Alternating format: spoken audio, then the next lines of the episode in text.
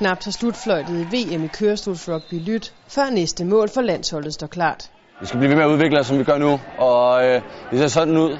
Alle er med på den. Øh, der, der er gode chancer for det. Og målet, der er tale om, er selvfølgelig PL i Rio i 2016.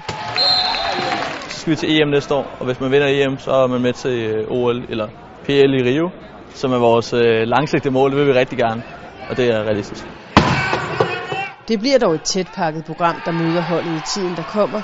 I første omgang frem mod EM næste år. Træning, træning, træning. Det bliver bare ved med, men øh, vi tror på det. Der er gode muligheder.